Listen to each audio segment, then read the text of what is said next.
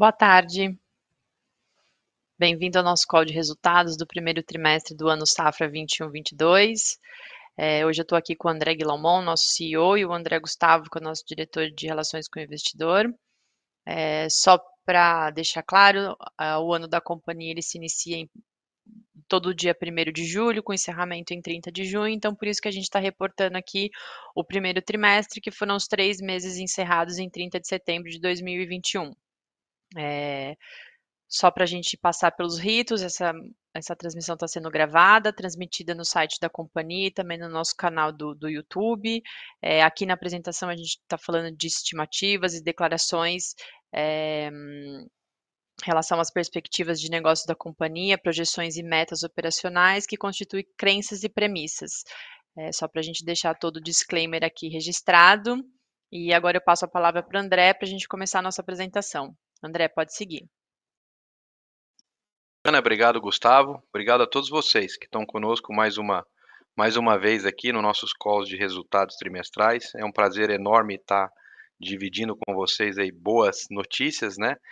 Até um pouco antes de entrar aqui, eu me perguntava pro time, falava: "Puta, onde vai parar nossa barra, né?" A gente tá trazendo o resultado do trimestre, que eram resultados que a gente comemoraria se fosse resultado da companhia há alguns anos, né? Então isso nos enche de orgulho, dividir isso com vocês e mostrar que a companhia mudou de patamar, né? A companhia, hoje nós temos uma companhia muito mais preparada do ponto de vista imobiliário, do ponto de vista operacional, é uma companhia totalmente diferente. Então a gente vai começar agora com os destaques do nosso trimestre e depois, como sempre, nós vamos ficar aberto pra perguntas e respostas aí junto com vocês que nos acompanham diretamente, tá bom? Bom, quem tá compartilhando, podemos começar? O primeiro slide, por favor. Bom, deixa eu só diminuir minha tela aqui, que minha tela tá tampando um pouquinho isso. Bom, acho que os destaques que nós trazemos aqui pra esse primeiro trimestre do ano, como muito bem lembrou a Ana, né, lembrando que nós estamos no primeiro tri, o ano que se iniciou em 1º de julho, nós tivemos uma receita líquida de 378 milhões. Nesse período, nós tivemos um lucro líquido de 107.9 milhões e um EBITDA ajustado de 190.6.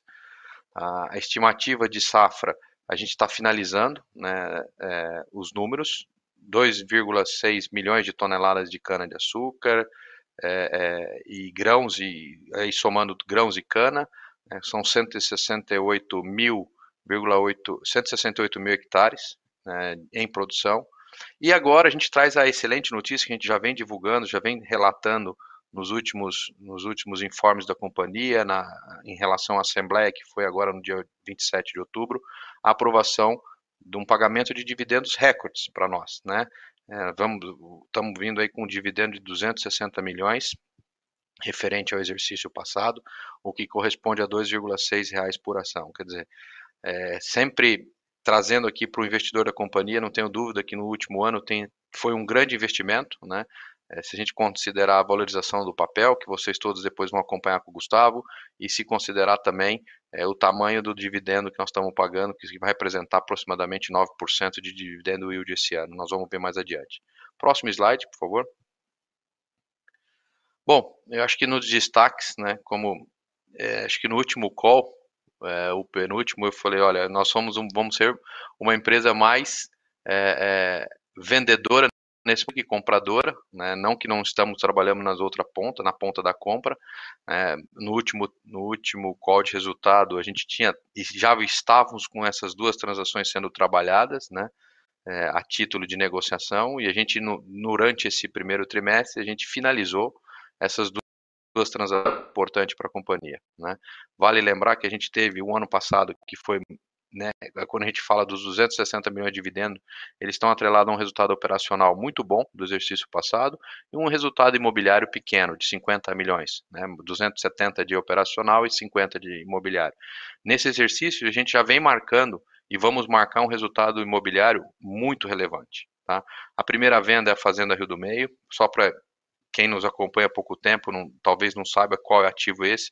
A Fazenda Rio do Meio, ela veio daquela aquisição que nós fizemos dos ativos da Agrifirma, né? Nós adquirimos duas fazendas, a Rio do Meio e a Rojadinho, e nós estamos vendendo uma terça parte, né? Essa fazenda, ela tem aproximadamente 8 mil hectares de área úteis, né? E nós estamos vendendo agora 2.800 hectares de área úteis. Adquirimos isso recentemente, em janeiro de 2020. Né? O valor da transação inteira, nós, naquele momento, nós fizemos NAV por NAV. O valor dessa venda, dessa terça, parte da fazenda, representa o valor da aquisição da fazenda como um todo. Né? Isso mostra um pouco o potencial de geração de valor que a companhia tem no que se tange ao valor, a resultados imobiliários. Então, essa TIR representa 50,5%. A segunda venda é, é a venda mais importante da companhia, né? a venda que, que de maior volume, né? uma venda de 589 milhões de reais, que também divulgamos recentemente ao mercado, de uma fazenda que nós adquirimos lá atrás, em 2000, 2006, 2007, da companhia, é, por um alguma coisa na casa de 10, 12 mil, 10 mil reais o hectare e estamos vendendo agora na casa de 150, 160 quando a gente considera valor presente. Tá? Uma venda muito emblemática para a companhia e eu queria marcar aqui dois pontos fundamentais a vocês que nos acompanham, a vocês que é, revisam nossos números. Essa venda ela vai ser contabilizada tanto a primeira venda que eu acabei de falar da Rio do Meio, como a segunda venda do Taquari, elas serão contabilizadas ao longo do próximo é, trimestre, é, e, a, e, em particular, a venda do Taquari ela tem uma contabilização distinta, porque nós vendemos, como já divulgamos isso, né, nós vendemos 2.700 hectares aproximadamente, é, e essa venda de 2.700 hectares, nós vamos registrá-las e contabilizar em dois momentos. No momento que a gente entrega a posse. Então, nós vamos entregar a posse agora de aproximadamente 1.500 hectares, nesse primeiro momento, e será contabilizado essa posse de 1.500, é, esse resultado sobre os 1.500 hectares. O que, que nós vamos fazer com os outros 1.200 aproximadamente, André? Nós vamos continuar explorando essa área, está com cana-de-açúcar, nós vamos levar a exaustão do canavial que vai se, vai se ocorrer na safra 23 e 24, e aí sim a gente entrega a segunda, a segunda tranche de posse. E nesse momento a gente contabiliza essa venda. Essa é uma, uma premissa que nós temos aqui de forma de contabilizar no momento que nós passamos a posse da área. Próximo slide, por favor. Bom, eu acho que o que eu queria marcar nesse slide são dois pontos. Né? Primeiro, a capacidade da companhia de estar tá aumentando a, a, a, sua área operacional ano contra ano, mesmo sendo uma companhia muito efetiva no que se tange à venda de ativos. Né? Então, se a gente olha ano contra ano, a gente tem um crescimento aí na casa de 10% da área cultivada na companhia. Isso vem basicamente de áreas próprias, de áreas arrendadas, de desenvolvimento de áreas, mas mostra para nós, para vocês, investidores, vocês que nos acompanham, a capacidade de cada vez mais irmos aumentando né, esse nosso resultado operacional de forma muito eficiente, de forma muito segura. O gráfico ao lado é um pouco do breakdown das, das culturas, eu queria só chamar a atenção aqui para dois pontos pequenos, né? É, basicamente na safra 21/22 a gente tá, nós estamos aumentando a área cultivada de milho verão, né, em função de tudo que vocês sabem, né, de tudo que vocês acompanham, né, depois um pouquinho mais adiante nós vamos falar de preços, mas nós estamos vendo aí um, um, um, cenário bastante otimista para o milho verão, né, então nós estamos aumentando um pouco a área de milho verão e a companhia também é, cada vez mais mantendo produtos que trazem valor agregado, aumentando a área de algodão, aumentando, mantendo a área de feijão, né, que nós vamos ver um pouco mais adiante. Próximo. Bom, aqui tem um, um, um, um, resumo né, do que a gente, nós vamos crescer em produção, né, do que foi realizado safra 2021 e o que estamos estimando para a nova safra, ou seja, a, soja a gente está dando um pulo importante de 173 mil toneladas para 196. Milho safra, como eu acabei de citar, né, acho que é o, é o pulo mais importante que a gente está dando aqui. Algumas áreas é, e estamos intensificando o cultivo de milho no Nordeste, em função de, dos preços que vocês estão acompanhando aí.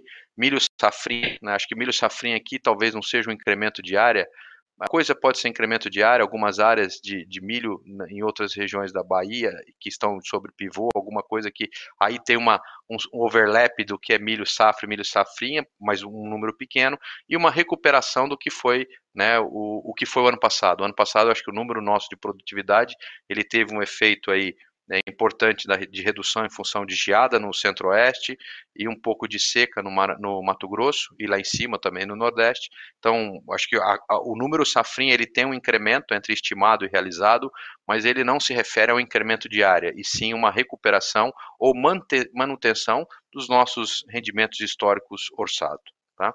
Depois a gente vê as outras culturas, o crescimento no algodão, e quando a gente olha é, ano contra ano, né, quando a gente olha crescimento total de produção, a gente, nós saímos aí de 287 para 398 mil toneladas. Próximo. Bom, eu acho que esse aqui é um termômetro, né? É um, é um slide novo, né? Que a turma aí da Ana Paula elaborou, mas é bem legal para mostrar um pouco. A, eu vou primeiro no gráfico de baixo. O gráfico de cor embaixo, né? E a seta preta, ele representa para nós o que nós chamamos de janela ideal de plantio. Né? Então, hoje, essa é a foto da companhia. Vale lembrar que esse número é até é, sexta-feira, né? Então a gente tinha a soja fechando aí com 33% da área plantada já mais uma, uma ressalva aqui muito importante a vocês que nos acompanham. Nós temos operações no Mato Grosso, mas grande parte da nossa área de soja também está na região Nordeste, no Mapito, né? Então é uma janela um pouco diferente da janela do Mato Grosso. Eu acabei de voltar do Mato Grosso, sábado eu tava, voltei de lá. A gente está finalizando o plantio nas áreas do Xingu, já avançamos bastante no Centro-Oeste, estamos aí para não diria nem para o terço final, está faltando aí 5 a 6% para finalizar nessas regiões. E, a gente, e, nesse, e esse ano também nós já começamos o plantio no Nordeste. Né? Acho que o, a, a, os, as, a distribuição hídrica está muito favorável esse ano.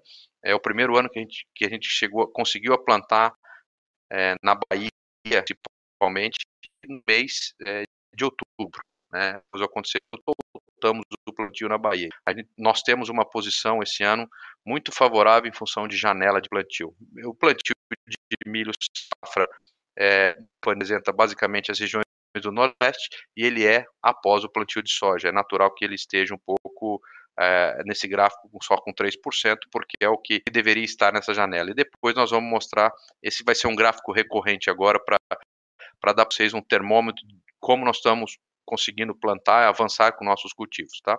Aí nós temos, temos uma foto de algodão. O algodão é um cultivo basicamente do Nordeste, que ele é, é, a partir do mês de dezembro. Então, tá com zero hoje. Feijão, algumas coisas iniciais nós já demos starts na Bahia. Próximo. Bom, aqui uma foto da cana de açúcar. Acho que o que eu quero é, ressaltar aqui para vocês é, estamos aqui com um número bastante evoluído. Finalizamos, também notícia de primeira mão, né, Ana, que nós não trouxemos aqui por release, mas finalizamos a colheita do Centro-Oeste no sábado, né, no, no Centro-Oeste. Agora nós estamos colhendo ainda na nossa operação da São José, lá no Maranhão. Ainda tem um volume importante para ser colhido e a gente sabe que lá é a safra um pouco mais tardia mesmo. É, e acho que o grande número que eu gostaria de destacar é o que está dentro dessa, desse bubble aí entre o, a, a, o que foi a, a, nosso realizado na safra passada e o nosso estimado que estamos bem próximo de finalizar também. Ou seja, a gente tem uma redução de cana de açúcar entre o realizado na safra passada, 85 toneladas, e nessa de 83,8, que aproximadamente é 1,6, 2% de redução de produtividade. É uma foto muito diferente da foto do setor, né? Uma foto muito, vocês, eu acho que tem um monte de pessoa que está aqui conosco hoje que acompanha outras empresas do setor, né, outras empresas do setor sucroalcooleiro e a situação é bem diferente.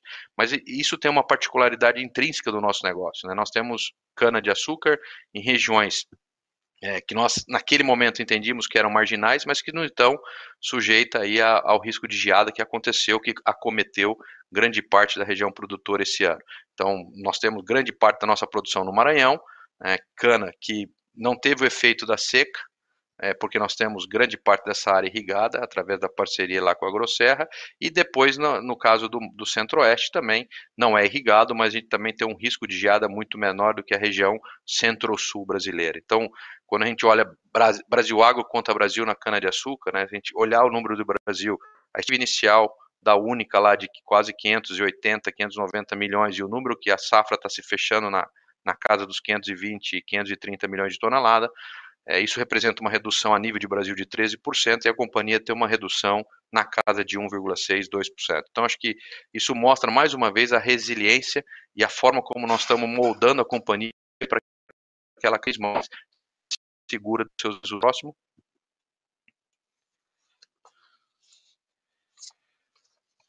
Próximo slide. Ah, já, não, já está, obrigado, desculpa. Não, volta um, desculpa.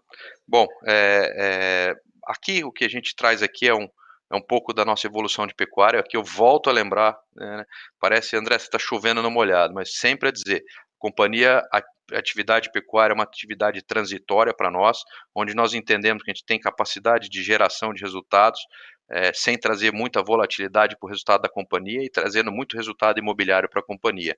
É, então, o que, que, que, nós fizemos aqui? Né?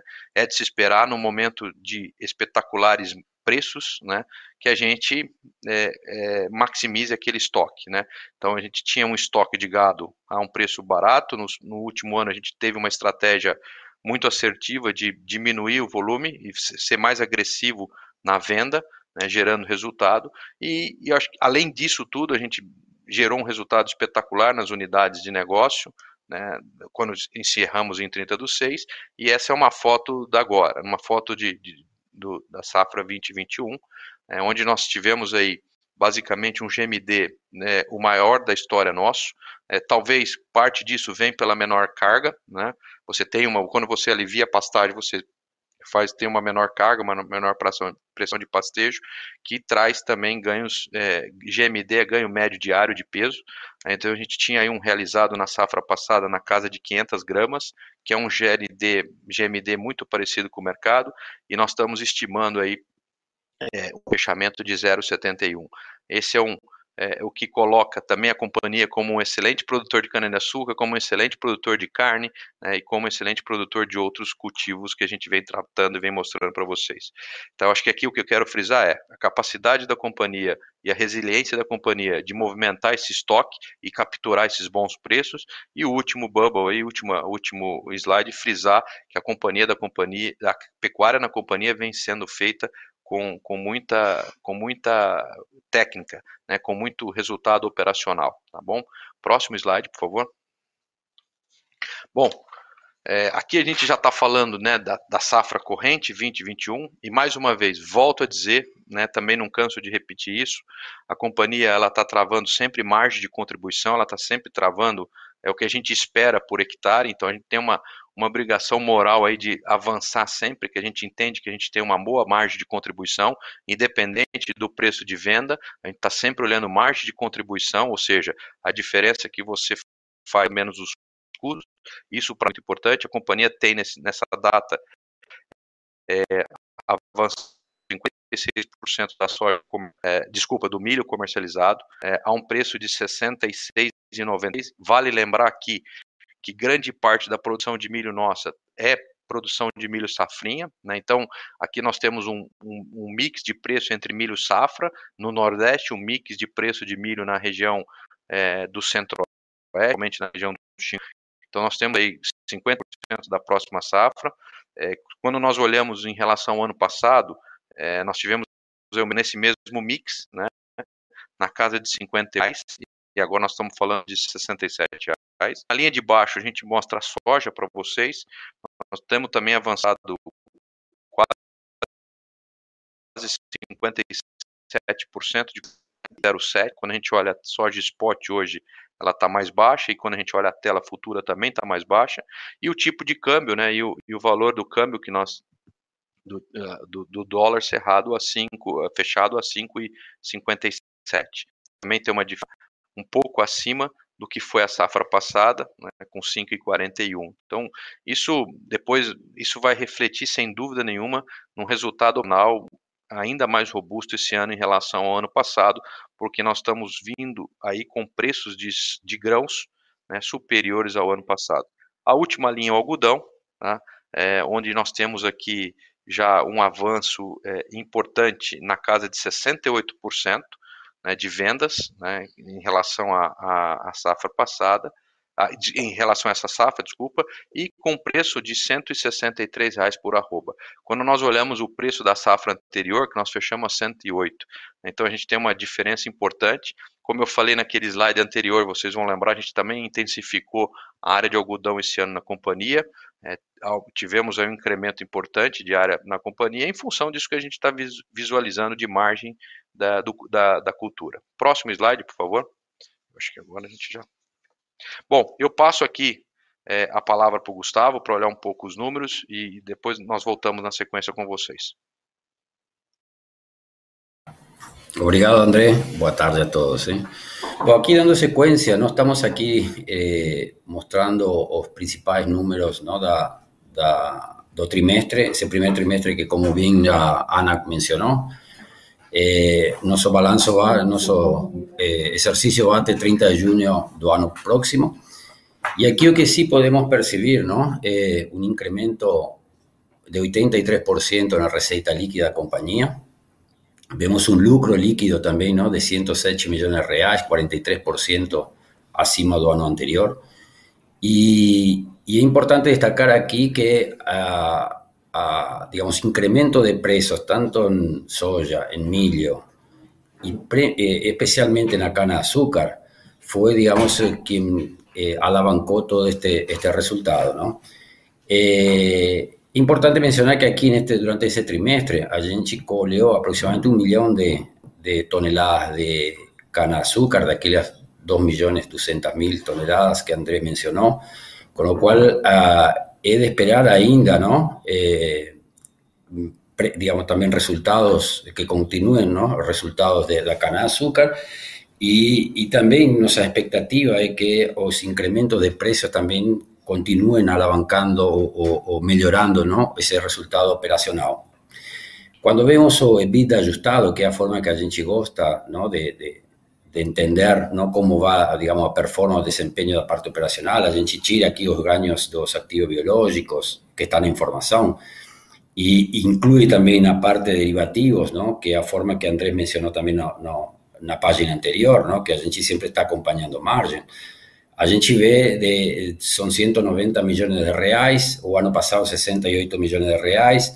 Lembrando que o ano passado nós tínhamos uma pequena marcação de uma, de uma venda de eh, 5 ou 6 milhões de reais e esse ano nós estamos esperando para o próximo trimestre eh, contabilizar a venda da, da, da, Fazenda Rio do Medio e de uma parte da Alto Taquari, como também Andrés eh, acaba de mencionar. Tá?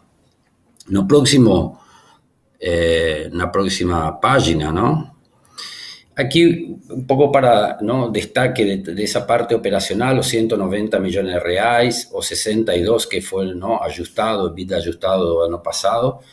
Eh, aquí vemos cómo a, a, cana de azúcar, ¿no? ese precio ¿no? que casi que dobró, el año pasado no estábamos eh, con faturamento en 68 reais por kilogramo de ATR, este año estamos en 1,30, 1,35, eh, lembrando que tem uma expectativa no, do mercado de fechar em 1,25, 1,27 e nós ainda aí temos um prêmio no, de 20% com Secana na, no contrato da, da San José sobre 1 milhão e 400 mil toneladas, com o qual eh, o peso que vai ter no, a cana-açúcar na, na no EBITDA operacional durante esse ano vai ser, digamos, eh, eh, muito superior à, à, participação dos graus, não?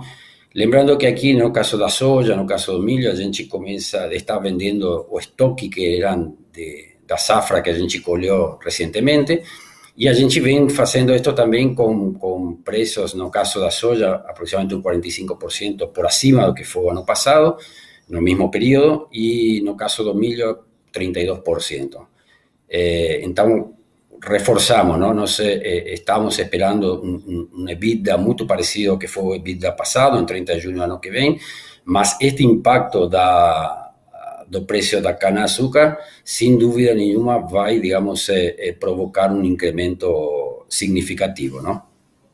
Una próxima página, Podemos ver aquí el balance de la compañía, eh, mostrando, digamos, que continuamos ¿no? con un balance muy, muy digamos, eh, estable, fuerte, ¿no? Vemos ahí un crecimiento do, do activo de 4,1%, vemos o, o, pasivo que prácticamente se mantiene. Destacando aquí, ¿no? A, a caixa que, que a compañía tiene eh, en 30 de, de setembro, ele teve, digamos, um incremento respecto ao, ao 30 de junho, porque estamos eh, eh, vendendo seus estoques de soja e de milho. Eh, importante aqui mencionar ¿no? que em contas a receber e créditos eh, diversos, de curto prazo e de longo prazo, a gente tem aproximadamente uns 400 milhões de reais de recebido por venda de fazenda. Aqui não estamos incluindo as, uh, o recebível de, de, das novas fazendas que nós estamos eh, que, realizamos ¿no? y que vamos a contabilizar en los próximos eh, trimestres. Vemos también aquí a, propiedades de, para investimento, de a facendas da compañía, que hoy un billón de reais, lembrando que no estamos esto manteniendo a custo. Y a, relación de dívida y caja vamos a ver eh, en detalle en, lo próximo, en, la próxima página, en los próximos slides. Bueno, aquí eh, vemos, ¿no? De, de, corto plazo no estamos con 325 millones de reais, de largo plazo 300 millones de reais, estamos con un total de dívida de 626 millones de reais, ¿no? 5% por abajo que fue en 30 de junio de ese año. Eh, aquí un objetivo que nos tínhamos lá atrás, que, que, que mencionábamos con vocês, era ¿no? alongar o, o, o prazo da dívida, con lo cual 240 millones de reais tenemos para pagar eh, acima de cinco años y, 300 millones de reais son aquello que nos precisamos ¿no? para plantar, para, para hacer los tratos culturales, para, ¿no? para operación de la compañía, con lo cual ese montante a gente ahora está trabajando para hacer algunas renovaciones. ¿no?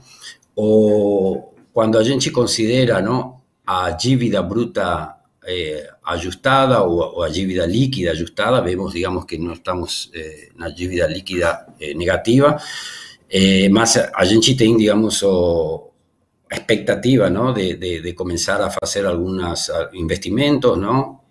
principalmente en, en compra de facenda, también, digamos, una, transformación de áreas que nos ainda tenemos en un banco de stock y con lo cual eh, a gente eh, vai ser, digamos, cuidadoso con, con, con, con a caixa da compañía, más, digamos, en un momento de, de, de volatilidad que nos estamos viviendo, más estamos, digamos, eh, procurando eh, instrumentos para a gente manter, ¿no? a custo medio da, da compañía, da, del GIV da compañía, en valores razoables, ¿no? Aquí no estamos con un costo, ¿no? 8,5%, si a gente considera a, curva futura de, de, talla de juros. En la próxima página, eh, aquí es, simplemente ¿no? para, para, destacar que recientemente ¿no? Asamblea aprobó o pagamento de 260 millones de reales. Nos estamos programando para hacer o, pagamento o día 10, eh, ¿no? después de mañana, de noviembre. Y aquí eh, resaltar también ¿no? de que, ainda que a gente no tenga una política eh, de dividendo clara, ¿no? objetivo eh, ¿no? de, digamos, de, da compañía, es buscar siempre ¿no? una, una, una, una, un dividendo yield de aproximadamente un 5,3%, un 5%, ¿no? Entonces ese va a ser siempre lo que nos vamos a perseguir. En la próxima página nos vamos a, a, ver, ¿no? Patrimonio líquido de compañía, este 2.3 billones de reais. Si a gente, eh, ¿no? Nos, aquí estamos excluyendo valor libre de nuestra propiedad, lembrando que esto está a valor custo, ¿no? En, nuestro, en nuestros balanzos. Y, y, incorporamos valor de mercado de las propiedades que eh, fue avaliado, ¿no? Aquí una avaliación interna que está un poco más baja que fue a Deloitte. A Deloitte había nos he reportado 3.4 billones de reais, más aquí siempre nos consideramos nuestra evaluación interna. Eh, vemos que o, o net asset value de la compañía está en 4.3, 4.4 billones de reais, eh, que con las cantidades de, de, acciones de la compañía estamos con un valor aproximadamente de 42,75 reais por acción. ¿no? Y aquí, eh, de nuevo, ¿no?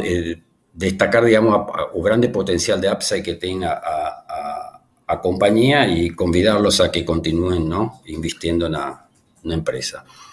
Y no último, eh, en la próxima página, no, el último slide, aquí vemos una evolución, ¿no? De eh, Ivovespa, evolución de, de, de Agro 3, ¿no? O valores de, de acciones de día 4 de noviembre, acho que dice aquí todo, todo con mi cariña no medio más. Eh, aquí mostrando ¿no? a performance, desempeño de la compañía, eles, eh, digamos, eh, o buen momento que vive o mercado de agro ¿no? en general y a compañía también, ¿no? con, con, con a recorrencia de resultados positivos han llevado, digamos, que sea una excelente oportunidad de investimento, ¿no? Entonces, eh, agradecemos, ¿no? a participación. Vamos a pasar ahora a preguntas y respuestas. Muy obrigado.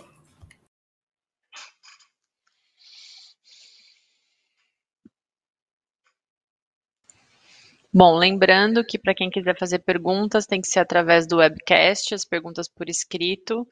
É, aí, recebendo as perguntas aqui, eu leio para vocês.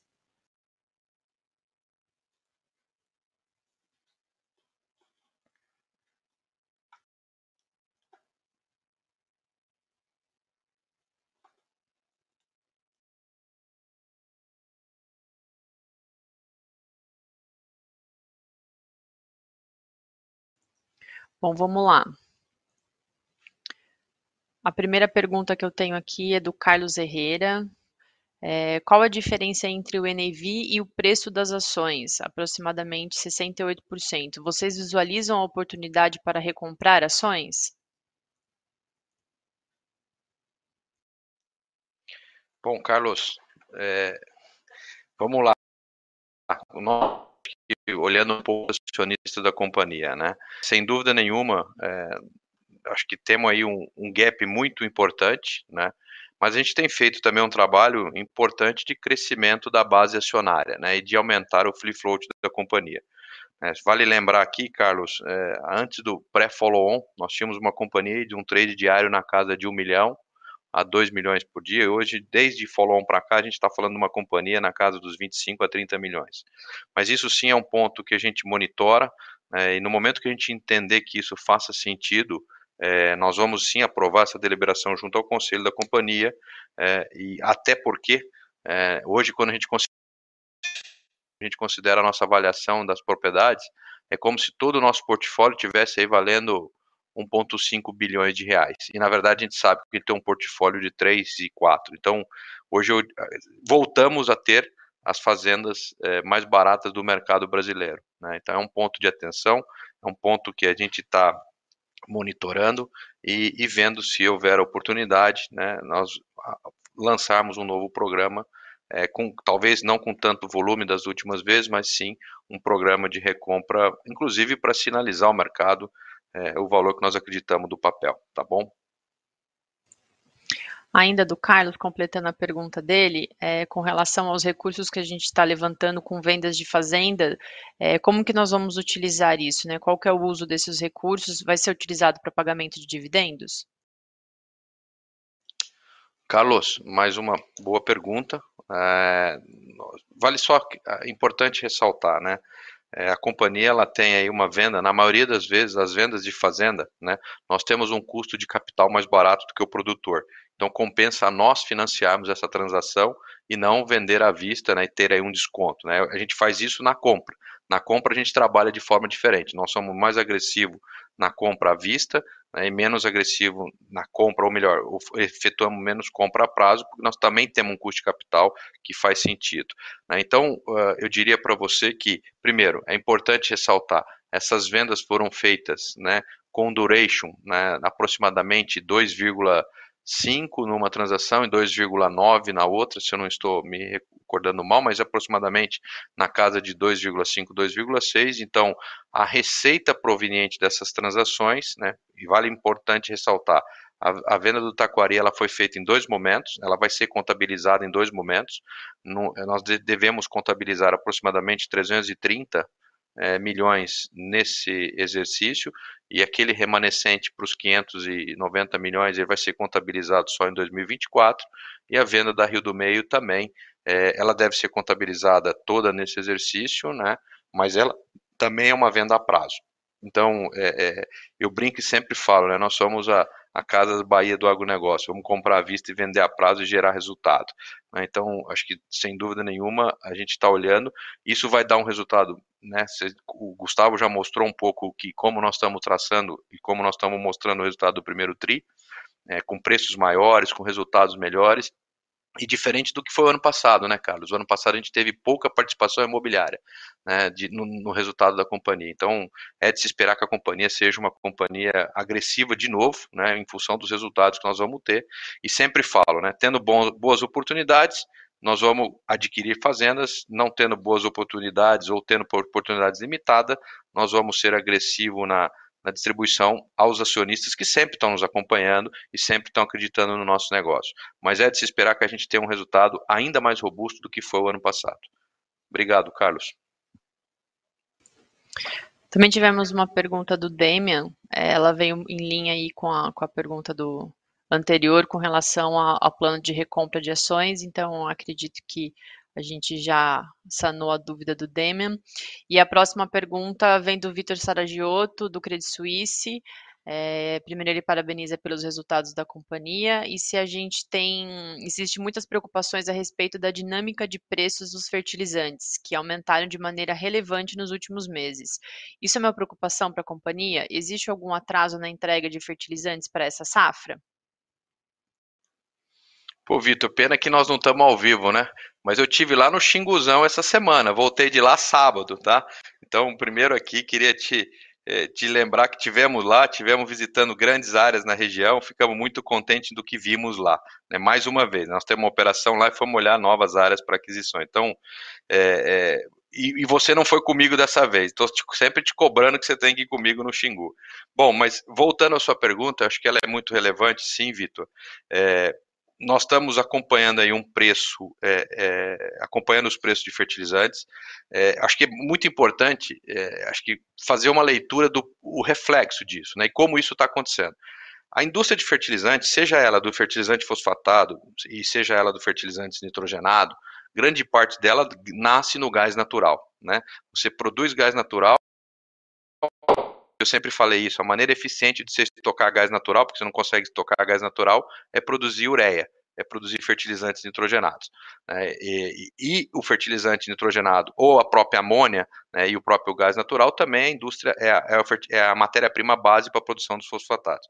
Então, a nossa leitura Vitor, sendo muito transparente, nós não acreditamos numa redução de preço de fertilizantes num, num, horizonte de seis meses. Por que num horizonte de seis meses não dá para acreditar? Porque nós estamos entrando exatamente nesse momento, no momento de maior consumo de gás natural a nível de mundo, em função do do, do inverno no hemisfério norte. Então, a gente está entrando agora, em dezembro, janeiro, os maiores consumos de gás natural para calefação, não para produção de fertilizante. Então, nós temos agora um, um, concorrente que é natural, isso sempre acontece todos os anos, e esse ano nós estamos acontecendo num momento de preços muito altos de gás natural. Né? A gente está acompanhando o preço aqui, todo mundo acompanha dia a dia aí é, é, o preço do gás no Brasil, mas a gente não, ninguém fala, né? O gás na Europa também subiu 208% nos últimos seis meses. Então, acho, acho que é fundamental é, a gente olhar essa indústria dessa forma. Eu acredito que a indústria de fertilizante, a nível mundial, ela tem algumas matérias-primas que têm uma capacidade de produção ociosa, que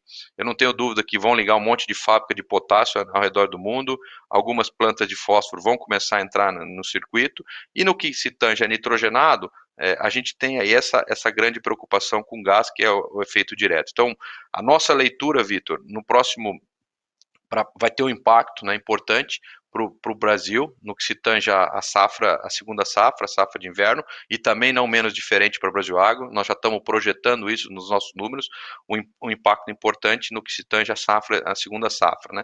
A safra de verão, esse fertilizante já foi todo comprado, o cloreto nós compramos ano passado, o, o fósforo nós compramos no início do ano, esse não teve, nós estamos ainda cultivando uma safra com custos de fertilizantes, não os custos de fertilizantes de spot. Mas é de se esperar, sim, que isso aumente. Agora é importante também olhar que é, quando a gente olha o preço do ano passado e o preço comercializado, para essa safra nós estamos ainda esperando margens muito positivas, Vitor. A grande incógnita que tem no mercado, que nós devemos todos acompanhar, é o que acontece para frente. Né? A gente também não só está vendo fertilizante, viu, Vitor? A gente também está vendo agroquímicos aí com incrementos em dólares. Né? Não estamos só falando de variação cambial, estamos falando de incremento em dólar também, aí na casa de 10 a 15%, dependendo do produto químico. Né? Então é, é um ano de apreensão é, e todo e tem, tem aí uma série de, vamos dizer assim, de consequências para esse, esse aumento de químicos, é, para aumento de fertilizante, eu acho que basicamente ele está pautado é, na, na questão de gás natural, do aumento do preço do gás natural. Então, assim, é um ponto de atenção para a safra 22, 23 está é, tá, tá sendo monitorado. Nós já estamos monitorando isso, Vitor, e como eu sempre falo, nós estamos travando marcha. Né? Então, quando a gente entende que tem uma ponta para fazer, nós estamos já tomando posição. De fertilizante, ainda nada, 22, 23, mas de químico, sim. Já avançamos e estamos tomando posição. E do ponto de vista logística, não, não, não, não tem problema até aqui, não?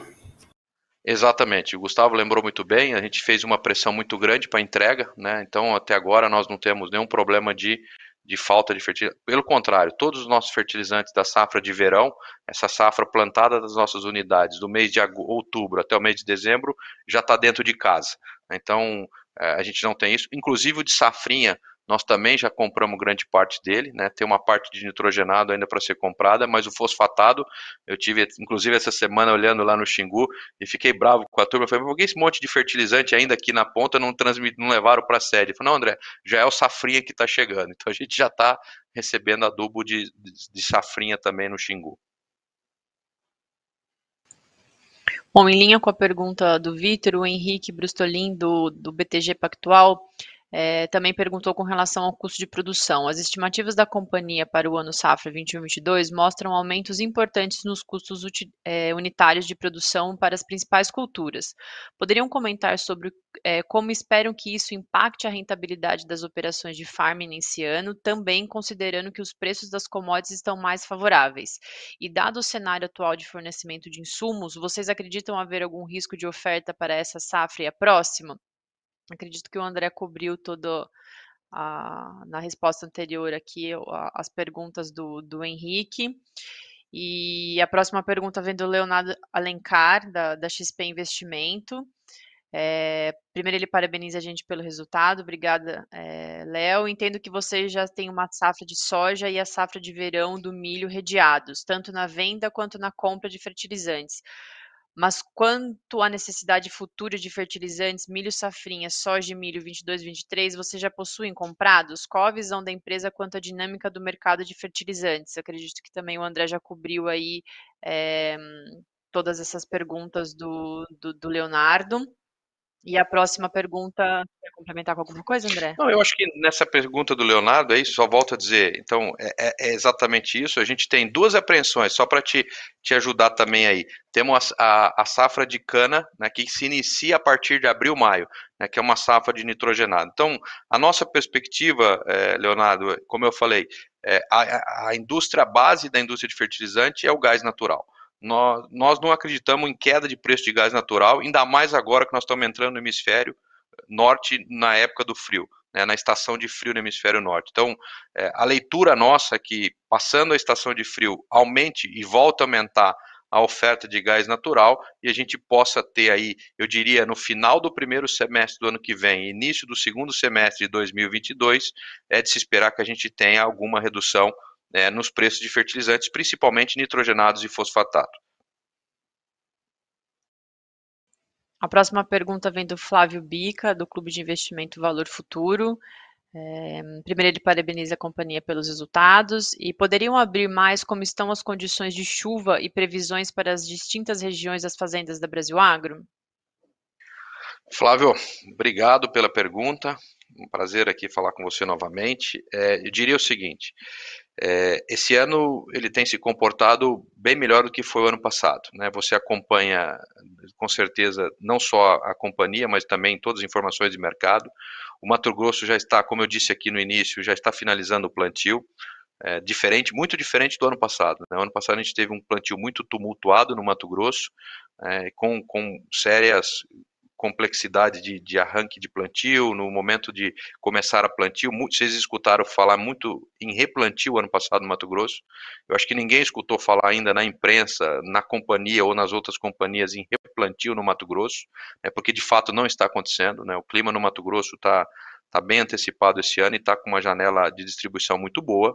É, e, e, acho que a boa, a boa notícia também é que a região é, do Mapito também está com boas, com bons volumes hídricos, né? Começou-se a chuva um pouco mais cedo, nós temos muita coisa já de soja plantada no Maranhão, né? Começamos Piauí também, Bahia também, né? coisas que a gente sempre, a gente sabe que mar, é, historicamente são regiões que as chuvas no, no Mapito se regula em novembro, esse ano a gente já teve isso em outubro. Então, eu diria para você que a foto de Brasil tá? É, quando a gente fala no estabelecimento dos cultivos. A, a, previsão de longo prazo, ela também é positiva, tá? A gente está indo para um ano de é, laninha ou neutral aí, uma linha de fraca, de fraca intensidade. É, isso, sem dúvida nenhuma, permite uma boa redistribuição de chuva no Mapito, uma chuva dentro da média no centro-oeste, e a preocupação que todo mundo tem é a região sul do Brasil, né, ano de laninha. E quando a gente fala sul do Brasil, a gente não, aí vamos vestir o nosso chapéu de Brasil Agro, a preocupação que a gente tem esse ano, sendo muito transparente com todos vocês, é Paraguai, né, é, Paraguai, é, já tivemos chuvas boas agora, mas a gente sabe que lá o início de plantio acontece no final de novembro, início de dezembro, é, nós já temos uma boa precipitação, mas a gente está bem atento com o clima do Paraguai. Inclusive, nós tomamos algumas decisões já de redução à exposição no Paraguai no que se tange a áreas novas. Né? Áreas que a gente tem cobertura, área que a gente já vem fazendo um manejo adequado há muito tempo, nós vamos seguir, nós vamos continuar plantando, respeitando muito aí uma, uma questão varietal, fazendo, como se diz, um, um plantio muito, muito defensivo tá? Mas eh, nos preocupa a região é, do, do Paraguai, né? E como preocupa também toda a região sul do Brasil e como preocupa também os argentinos também devem estar preocupados com o clima lá. Na Bolívia nós estamos aí com o clima também dentro da normalidade, né? Estamos iniciando agora é, iniciamos há 15 dias a colheita da segunda safra de soja, né? Vale lembrar que a safra verão lá a, desculpa, a safra de inverno de soja lá ela é mais representativa que a safra verão. Então estamos agora iniciando e as chuvas na Bolívia até então agora estamos aí é, dentro da média, um pouquinho no início lá é, em abril, maio, nós tivemos alguns estresses, mas agora a chuva está dentro da normalidade na Bolívia também. Vale lembrar que lá a gente também tem muita cana. Então, Flávio, te resumindo, acho que companhia está indo muito bem, como está indo todo o Brasil, centro, centro-sul para cima, vamos dizer centro-oeste, Mapito, né? e temos a ampliação, a, a, vamos dizer, o ponto de atenção nosso vai ser o Paraguai, como vai ser toda a região sul do Brasil. As previsões para o ano, né, como eu disse, são boas nessas regiões, com exceção do sul e Paraguai. Tá bom? Bom, a próxima pergunta, eh, ela vem do, do Walter, e tendo em vista a tributação de dividendos, algum estudo para antecipação é, de, de, dividendos em relação ao montante de 2022? Essa é boa, hein? Bom, é, nós não temos é, previsão ainda disso, mas nós estamos atentos às reformas, tá? E, estamos preparados, né? Eu acho que a companhia está preparada para isso, né? Nós, eu acho que nós foi um ponto de muita reflexão e muita atenção aí no, no quando a gente estava vendo ali uma, uma movimentação importante de reformas tributárias, né? E nós estamos preparados, a companhia está preparada é, se isso de fato vem a ser um redutor de rentabilidade do investidor da companhia. Né? Então, nós estamos preparados, mas estamos acompanhando o mercado e ver como se desdobra aí a questão da reforma tributária.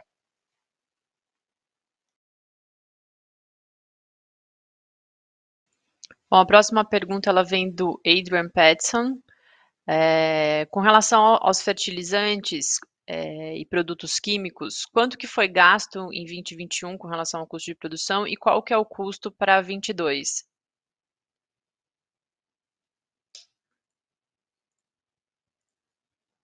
Bom, é, eu acho que aqui o que vale a pena, acho que a gente pode ressaltar em percentuais, tá? Para a gente não entrar em, em produtos específicos, né? É, eu, Gustavo, Gustavo, você sinta-se à vontade também para me ajudar com alguns números aqui. Não quero o seu. A cabeça é boa, mas ela vai ficando velha, vai falhando, né? Mas só para ordem de grandeza, tá? O ano passado a gente tinha um custo de produção na soja na casa de 2.600 a 2.800, dependendo da região. Né? E esse ano a gente está falando, safra 21-22, um custo da ordem de grandeza de 3.200 a 3.400. Tá? Por que ordem de grandeza? Porque são fazendas distintas, regiões que você tem é, é, manejo distinto, mas é isso que a gente tem. Tá? No caso de milho, a gente, me ajuda aí com milho, Gustavo, nós estamos aí na casa dos 4.000 e 3.800, 3.800, né? Quando a gente teve o ano passado na casa de 2.800. O milho ele pega um pouco mais na questão do custo, né, porque ele tem uma carga maior de fertilizante e, consequentemente, ele também tem uma carga maior de fertilizantes nitrogenados, que foram os fertilizantes que tiveram maior incremento. Então, acho que o milho em relação à soja, ele sofre é, duas vezes, ele sofre, du sofre duplamente. Né? Em relação aos químicos, como eu falei, na safra 20, 2021 e a 21, 22, nós não tivemos diferenças expressivas em dólares. Sim, tivemos variações em função do, do, da taxa de câmbio, mas não tivemos diferença expressiva. Quando eu citei é, na fala anterior um incremento aí na casa de 10 a 15% em dólar, nós já estamos falando para a safra 22, 23. É o que a gente está é, prevendo na próxima safra, 22, 23, não essa safra que nós estamos plantando agora. Né? Nós estamos falando na safra 22, 23, nós estamos estimando aí uma, uma possível alta no preço de, de agroquímicos também, em função de uma série de coisas, né? gás natural, restrições ambientais, é, frete marítimos, né, que tiveram aí uma, uma, uma expressi um, expressivo aumento, né? E a gente sabe que as moléculas químicas produzidas no Brasil dos produtos acabados, elas são importadas e basicamente em containers, né? então o frete marítimo e toda a, a, discussão de containers que vocês acompanham a nível, a nível global, vocês estão vivenciando, né? container que vinha da China para a América na casa de 1.200, 1.400, hoje dólares por container, hoje vem na casa de 18, 20 mil dólares, né? então a gente começa a ter é, incrementos importantes que não tenho dúvida que a indústria vai repassar para o cliente final. Para, comentar ahí lo que Andrés mencionó, ¿no? En la Zafra 2020, ¿no? Y esta 2021, a gente teve aproximadamente un incremento eh, más o menos de 15-20% en el caso de la soya y acho que fue un 30% en el caso del milho, ¿no? Para este 21-22, cuando comparamos con el año pasado, también estamos, acho que una casa de 23-25% en el caso de la soya y 30% no, no, no, no milho. ¿Por qué? Porque gente consiguió comprar esto ¿no? de una forma anticipada, eh, conseguimos también hacer pagamento en el momento que el dólar tinha eh, tocado 5 reales por... Eh, ¿no? Y a agora, o que sí está viendo es no, no caso da safrinha. Safrinha no estamos... Eh, demoramos ¿no? no momento, digamos, da compra de los insumos y no estamos previendo un, incremento aproximadamente de 70% cuando comparamos con el año pasado. Mas por que, que a gente está tomando essa decisão? Porque também no ano passado, por exemplo, em Xingu, a gente tinha uma expectativa de venda mais ou menos 35, 36 reais por, por, por saca, não? E hoje nós estamos fazendo vendas antecipadas, físicas, em 60, 65 reais por, por, por saca. Então, eh, eh, desde o ponto de vista de margem, eles estão sendo parecidas e até um pouquinho melhor ainda, digamos, com o incremento de preço de fertilizante. Ainda na linha uh, com relação aos custos de produção, tem uma pergunta do Rafael Sommer, da Logos, é, com relação a, ao preço dos insumos é, da cana-de-açúcar, né, que teve um salto maior. Essa eu mesma vou, vou responder, Rafael. O que aconteceu? No ano passado, ou melhor, esse ano nós passamos a incorporar o custo de arrendamento no custo de produção da cana-de-açúcar. Então, se você expurgar esse efeito que não estava considerado no valor do ano passado, a, o percentual de aumento é muito parecido com o que a gente teve nas outras culturas aí, alguma coisa perto de 30%. É, depois eu até passo para você aqui é, a abertura disso, mas a gente está falando de pra, aproximadamente aí mil reais a mais no custo de produção da cana, é, incorporando os custos de, de arrendamento da, das nossas áreas. A próxima pergunta vem do Fabiano Zancaner. É, a empresa tem uma política de hedge em função da margem de contribuição. O volume de hedge é feito pelo custo, deixando uma parte em aberto, ou a gente faz hedge de tudo? Eu acho que é Fabiano Zancaner, deve ser. Né? Zancaner, porque eu tive um colega Zancaner lá de Catanduva, então não sei se esse Fabiano, Fabiano, se é de Catanduva, mas eu tive um colega de, de Exalc lá de Catanduva. Te respondendo, nós fazemos o hedge tá? A gente está sempre monitorando a receita total dos produtos, tá? E a margem de contribuição a gente vai monitorando custo e receita, tá? Então são coisas quando, gente, quando aquele número que nós acabamos de apresentar de 50 e quase 57% na soja, não é do custo, é 57% 57% do volume de soja produzido esperado. Tá? No caso do milho, 56 também é o volume total esperado de milho. No algodão, que nós estamos um pouco mais avançado, na casa de 68, é o volume total de algodão esperado, né, em função dos nossos números de orçamento, que é a nossa melhor expectativa de produtividade das áreas a qual cultivamos. Então, RED para nós é de volume total é, é, projetado. O que é importante também, e aqui vale um, um ressaltar, a gente nós temos também o recebíveis de fazenda, que é uma rúbrica muito importante na companhia. E o recebíveis de fazenda, ele também se dá em sacas de soja ou redeado em saca de soja. Então, todo recebível vencendo dentro daquele ano, ele passa a integrar o PNL nosso né, de soja ser comercializada, né, porque o produtor ele tem lá, ele pode vai nos pagar uma referência da soja. Então, é, nós também consideramos o recebível de fazenda tá, do ano na nossa análise de derivativos anual. E ela também é, um, é uma análise que passa aí nos números do Gustavo trimestralmente na mais-valia ou na menos-valia em função da perspectiva futura do recebível. Tá? Então, te respondendo, olhamos o número que você viu, os percentuais é em função da estimativa de produção a, a ser realizada. E a política prevê não, de que a gente consiga vender cinco, até 50% da, da, da safra eh, até momento que a gente planta. Depois daí, a gente vai monitorando um pouco como é a evolução do, da cultura e a gente poderia chegar até 80% até o momento da colheita. Então, a gente eh, eh, busca ser bastante rigoroso com, com o seguimento dessa política. Fabiano falou que ele é de Catanduva, André.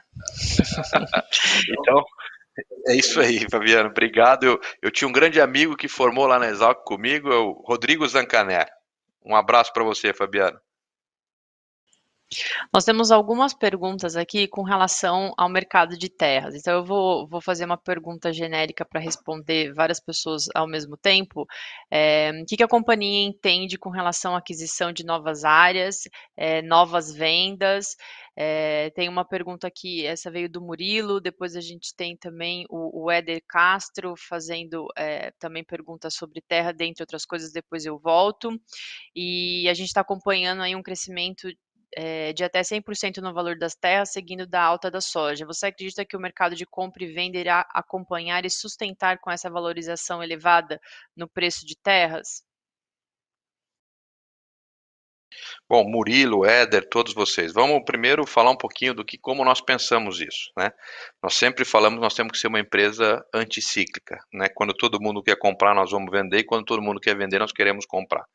Né? Agora, o que vale aqui ressaltar é que nós sempre estamos comprando aquela fazenda não estamos comprando aquele ativo pronto, né? aquele ativo que já está gerando receita, porque esse ativo que já está pronto, aquela fazenda que já está produzindo cana ou aquela fazenda que já está produzindo soja, ela tem uma relação totalmente um, um, R quadrado muito relacionado com o que você acaba de me perguntar. É, essa área, em função do aumento do preço das commodities, ela teve um aumento de preço. Né? Mas quando a gente olha as outras áreas, né, áreas de pastagem, áreas ainda a serem transformadas, a gente também vivencia um aumento de preço expressivo, mas não tão qual as áreas de soja. Né? É, as áreas de soja elas são múltiplos de sacas de soja. Se a saca de soja vale 70 ela vale X vezes 70, se a saca de soja vale 150, ela vale X vezes 150. Então, é, esse é o primeiro ponto. Então, nós é, é, acreditamos que os preços de terra agora vão estar em novo patamar, né, porque também nós não vamos falar mais de soja de 70. 80 reais. Nós estamos falando, a soja pode voltar para um equilíbrio, né, e vocês são muito mais espertos do que nós na questão de tipo de câmbio, mas nós acreditamos que a gente, no longo prazo, a gente deve ter uma soja aí na casa dos 11 dólares, a gente está falando de um, de um dólar aí tendendo a um equilíbrio é, em função dos ajustes fiscais e tudo que possa acontecer no Brasil.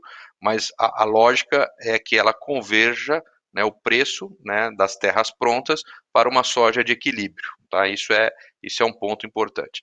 No que se tange aquisição, nós estamos sim muito ativos, tá? então nós temos gastado muita sola de botina, como diz aqui, andando muito, né? E temos aí bastante coisa no, no radar, né, com patamares diferentes do que foi há três anos atrás, mas também estamos vendendo em patamares totalmente diferentes do que foi três anos atrás. Né? Então acho que é importante a companhia ter uma locação eficiente né, nós estamos sendo muito zelosos né, para garantir essas rentabilidades que a gente vem garantindo, taxas de retorno na casa de 20%, nós temos que ser muito efetivo na compra, né, na transformação e tudo. E eu acho que isso, né, com esses novos, novos patamares, com o tamanho de propriedades, tudo isso, né, faz com que a gente consiga também, de certa forma, transformar mais rápido, girar mais rápido e conseguir garantir essas taxas de retorno para o investidor da companhia. Tá? Mas é, é uma excelente pergunta, os preços mudaram os patamares, tanto de compra como de venda, mas eu sempre falo, nós estamos comprando aquele andar de baixo, né? aquela fazenda que não está pronta, que não está gerando esse fluxo muito interessante nesse momento de commodities. Então a gente está sempre comprando o andar de baixo, que necessita colocar capex, colocar gestão, colocar capital humano para transformar essas áreas. Então, sempre vai ter oportunidade. Né? Acho que nós estamos falando de um mercado muito grande, é, nós temos que ter disciplina, né? nós temos que ter resiliência para fazer o que a gente vem fazendo ao longo dos últimos 15 anos, com muita resiliência e com muita, muita disciplina. Essa é, é a mensagem que a gente passa para todos vocês. Obrigada, André. A gente tem uma pergunta do Hernani Siqueira também com relação à compra de terras. Acredito que o André passou aí por, por todas as suas dúvidas. Agora a gente tem duas perguntas aqui, do, é, que é do John Wine, e complementando o último questionamento do Éder Castro com relação à cana-de-açúcar. Vocês acreditam que os preços da cana-de-açúcar devem se manter em patamares elevados daqui para frente, tendo em vista a importância do etanol para a descarbonização e transição energética? Como a companhia vê esse cenário. E a pergunta do Éder em relação à cana é, com, ele quer um guidance com relação à, à cana-de-açúcar para as próximas safras. A gente acredita que vai permanecer nos mesmos níveis de, de agora. Bom, duas excelentes perguntas, né? Eu gostaria de ficar a tarde inteira aqui para responder. Primeira do John de descarbonização.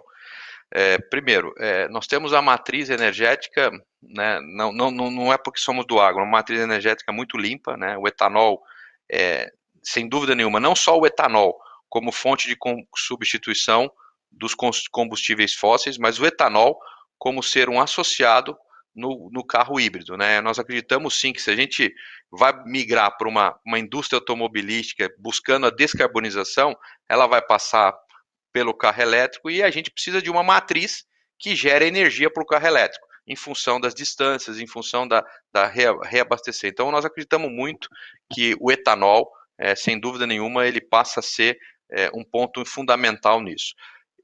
O ponto que eu gostaria de marcar aqui também, John, o Brasil foi um país que de fato aprovou nessa, é, nessa vamos dizer assim, nessa, nesse momento de descarbonização, um programa de Estado, que é o RenovaBio. Né, o RenovaBio é um programa que, eu falo que é um programa de Estado porque não é um programa de governo. Né? O governo vem, fica quatro anos e passa.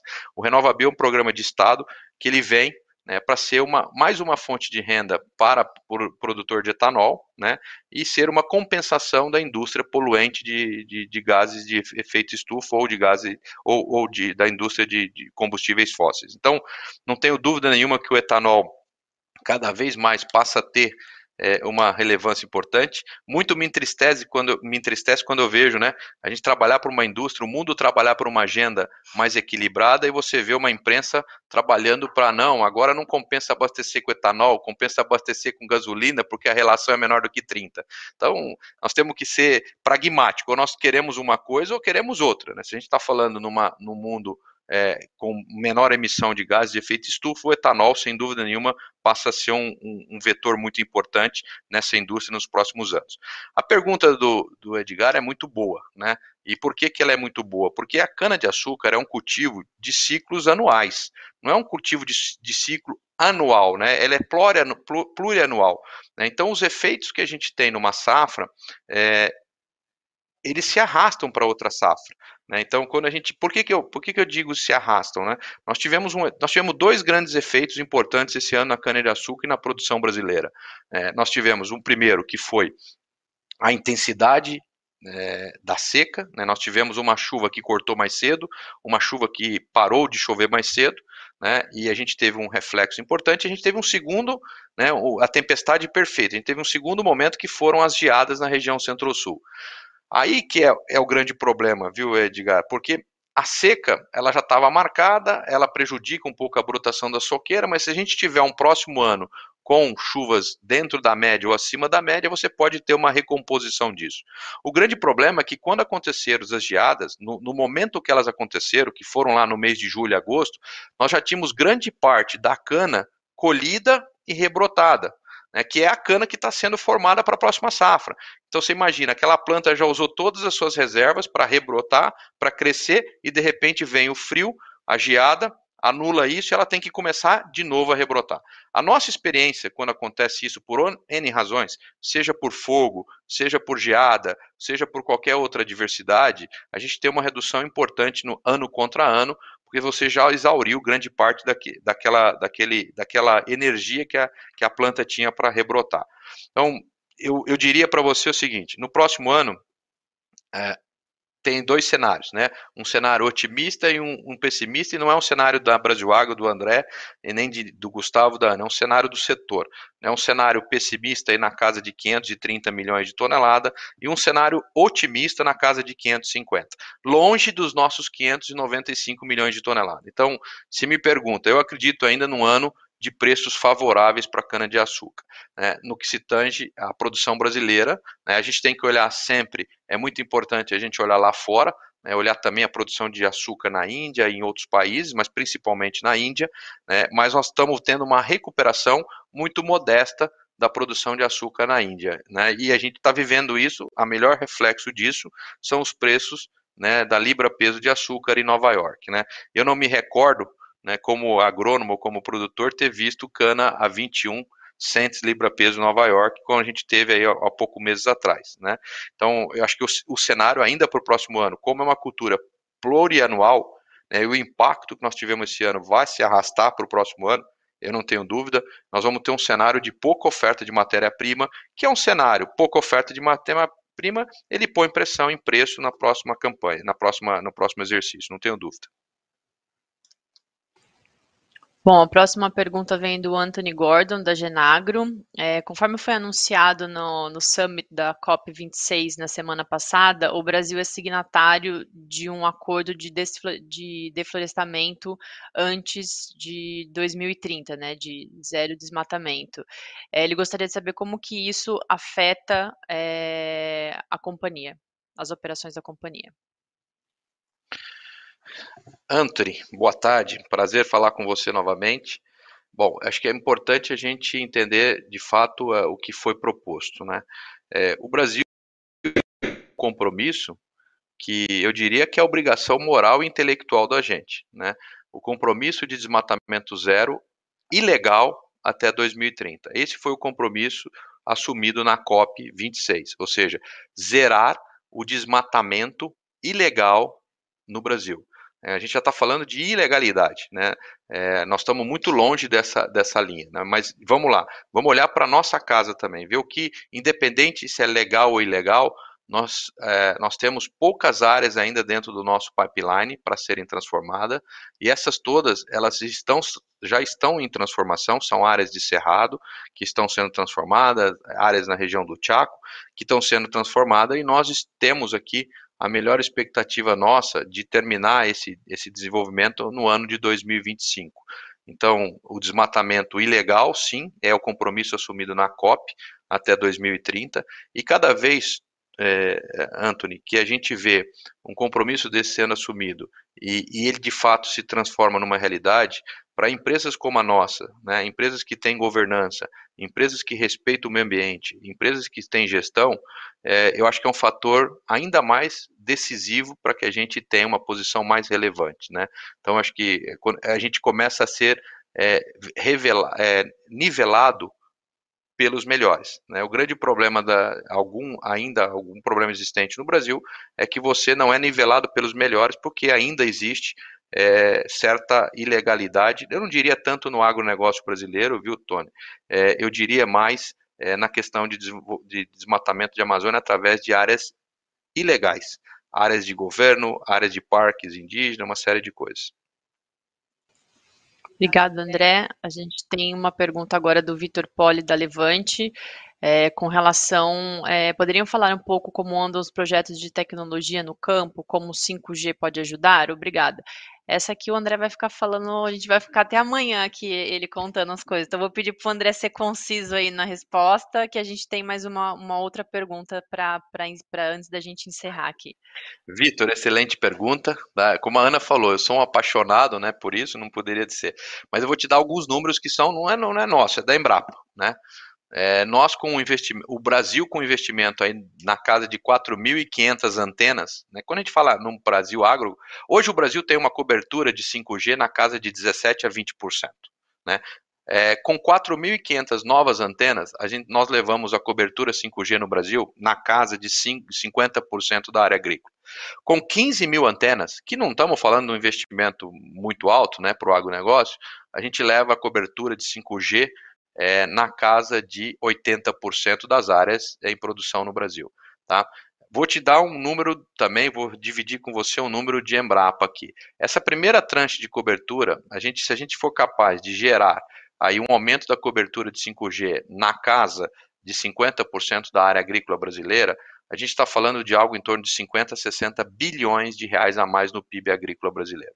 Se a gente tiver a capacidade como país, como setor, de levar isso a uma cobertura de 80% da área, as estimativas, né? E óbvio que a gente está falando de tecnologia, isso é uma, uma, uma grande estimativa, né? É, a gente pode chegar aí na, superiores a 110 bilhões de reais gerado é, de incremento ao PIB agrícola brasileiro. Então, eu sou um fanático por isso, nós estamos desenvolvendo isso. O Gustavo, que está aqui comigo ao lado, estamos liderando, estamos vendo projetos e estamos antevendo isso. Né? A companhia já tem algumas unidades que a gente tem uma cobertura, não em toda a fazenda, mas estamos antevendo, e não só a 5G, né? Estamos muito na linha de frente várias tecnologias, a, a questão de biológico, é, conectividade que está ligada ao 5G, né? A, a, inovação de várias coisas, várias ferramentas, drones de monitoramento, uma série de coisas que tem sido feito é, no agronegócio, que sem dúvida nenhuma vai ser a grande, a nova grande revolução verde que o agronegócio pode trazer para o cenário de produção nos próximos anos. A próxima pergunta vem do Antônio Siqueira, acho que é uma emenda aí do que o, que o André já estava falando, com relação às perspectivas de mensuração das políticas ISD é, da companhia, que é a sigla em português ambiental, social e governança. Antônio, é, eu, eu, assim, nós, nós, aqui da companhia sentimos muito à vontade para falar em SD, né? Por quê? Vou te dar três, eh, vou olhar as três letras, né? Quando a gente fala de governança, nós somos a primeira empresa do agronegócio a ser listada no novo mercado brasileiro. Nós somos uma, a, acho que a única empresa que está dentro da porteira listada em Nova York também. Ah, não, nós temos também a Adeco aí, mas nós somos listados em Nova York é, também em função, e aí trouxe mais governança ainda, trouxe toda a, a, a legislação de SOX para dentro da, de casa. Então, quando a gente olha a governança, nós somos uma empresa que nasceu assim, né, tá, nasceu do nosso DNA. Quando a gente vai falar de social, a companhia, desde o, do, do, do por estar em regiões de fronteira, tem feito muito para isso. Né? Fizemos aí várias vários é, investimentos no que se tange a social. Imagina quando você leva um, um SAP para lá, para aquelas unidades longe, a gente tem que capacitar pessoas, capacitar recursos, uma série de coisas, e fora isso, né, a companhia tem investido muito pelo social nessas regiões. Mais recentemente, nós criamos aí o Instituto Brasil Agro, né, que é a Ana Paula, que está aqui conosco, que é a diretora do Instituto, onde a gente investe de 1,5% a 2% do nosso resultado né, em projetos com foco principalmente educacionais nas regiões de, de, de, atuação. E quando a gente fala de meio ambiente, né, uma companhia que teve a capacidade, a forma e a eficiência da gestão dos ativos que nós tivemos para transformar é, mais de 135 mil hectares, vocês imaginam uma relação muito próxima é, no que se tange à conservação, à preservação. A companhia tem hoje mais de 70 mil hectares de áreas protegidas. Né?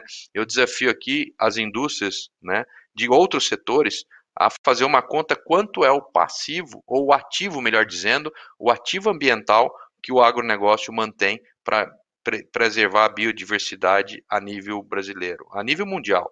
Né? Então, eu diria que é, eu acho que o agronegócio tem tudo para sair na frente de outros setores nessa discussão de SD.